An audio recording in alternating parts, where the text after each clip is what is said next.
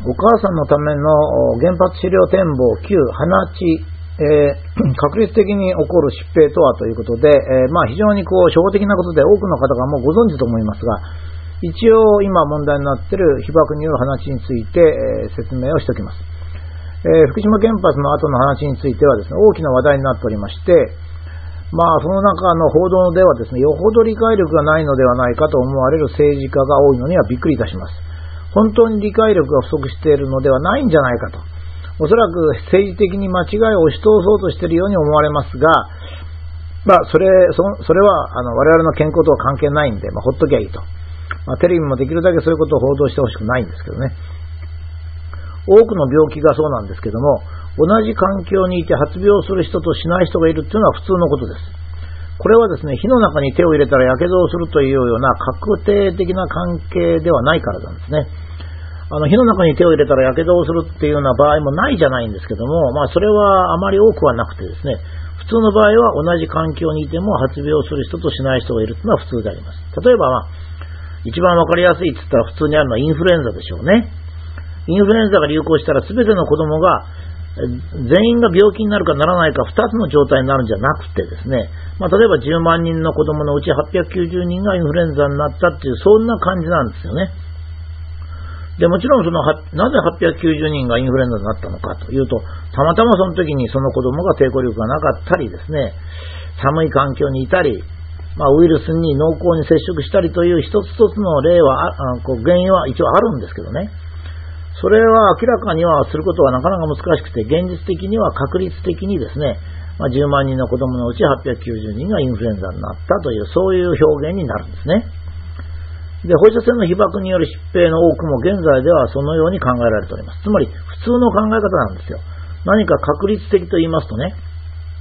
放射線の被爆の場合に限るというような言い方をする人がいるんですが、ほとんどのものは確率的なんですよね。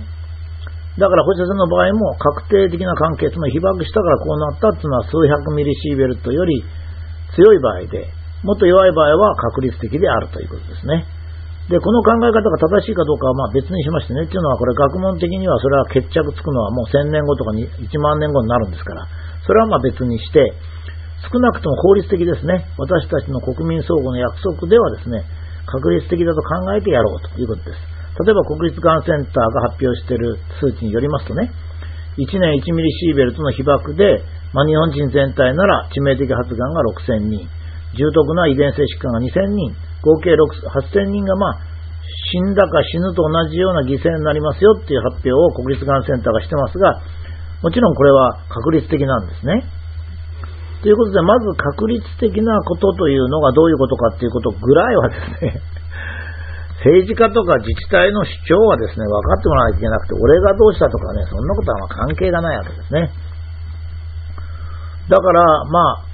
えー、低線量の被爆をしたら話が出るかということについて、俺は出なかったというような話をするのは全く口頭向けであります。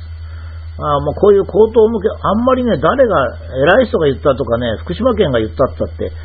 あまりに口頭向けのやつはやっぱ報道すべきじゃないですよね。あそしてですね、体が強靭な成人男子の場合は影響が少ないですからね。だから成人男子の人が俺は鼻血が出なかったんて言ったって何の意味もありません。ところで鼻血はですね、口腔、口の中ですね、鼻の中、それから咽頭の粘膜、気管の粘膜、ま、食道粘膜などの損傷によって起こるわけで、非常に部位が広いんですね。まあ、ドバッと出る鼻血もあれば、にじみ出るような鼻血もあるわけであります。え子供の場合はですね、キーゼルバッハっていう場所からですね、これはあの鼻の中なんですが、出血するのが多いと言われておりまして、まあ、これもですね、子供の出血を大人の出血と同じように考えていけないことは、もうお子さんを育てられたお母さんよく知っておられると思いますよね。えそれで、もしもですよ、えー、っと、低線量であの鼻血が発生する確率が1万分の1としますね。1万分の1。そしたら、1個人ではほとんど発病しません。えー、それは1万分の1しか発表しませんからね、まあ、宝くじに当たるよりか難しいんですよ。だけど日本人全体では1万2000人の人が鼻血を出すことになります。だからこういったですね、確率的なものはですね、あの、小集団を対象にして言ったって何の意味もないわけですね。で、これはですね、食品安全、環境保全の基本的な考え方で、あの食品安全の例えば添加物だとか、それから、まあ、腐敗とかそういう問題も全てですね、まあ、10万人あたりどのくらい発症するかという整理をするんであって、えー、これをしたら必ずこうなりますよなんていうのはないんですね。それはもう、あの、現実的にもありえないんです。専門家みんな知ってるんですから、一生懸命説明してほしいんですけどね。それから、鼻血を誘発するのはですね、まあ、被爆だけではないわけですね。被爆もあるし、例えばセシウム、もしくは今度はね、ものすごく多くの各種が出ましたからね、各種を全部調べてませんよ。私専門家ですけどね、ストロンチウムはどうかとか、要素がどうかとか、もっと細かいものがいっぱいありますからね、その中には鼻血を誘発する元素とか放射線があるかもしれないですけど、そんな研究されてません。一回もされてません。だから、えっ、と、低線量被爆で鼻血が出るはずがないなんていう人はどこに根拠があるんですかね。やっぱり科学者たるものですね、そういうことを言う人は科学者しかいませんからね、他の普通の人は知識がないんですから。え、どこに根拠があるのかと、ないものを言っちゃいけないんですよ。ないものを言っちゃいけないね。それから、セシウムの粒子がもしですね、粘膜にあのつきますとね、それが外れるまでずっと被爆を継続的に受けます。ですから、あるお子さんの粘膜の被爆量っていうのはですね、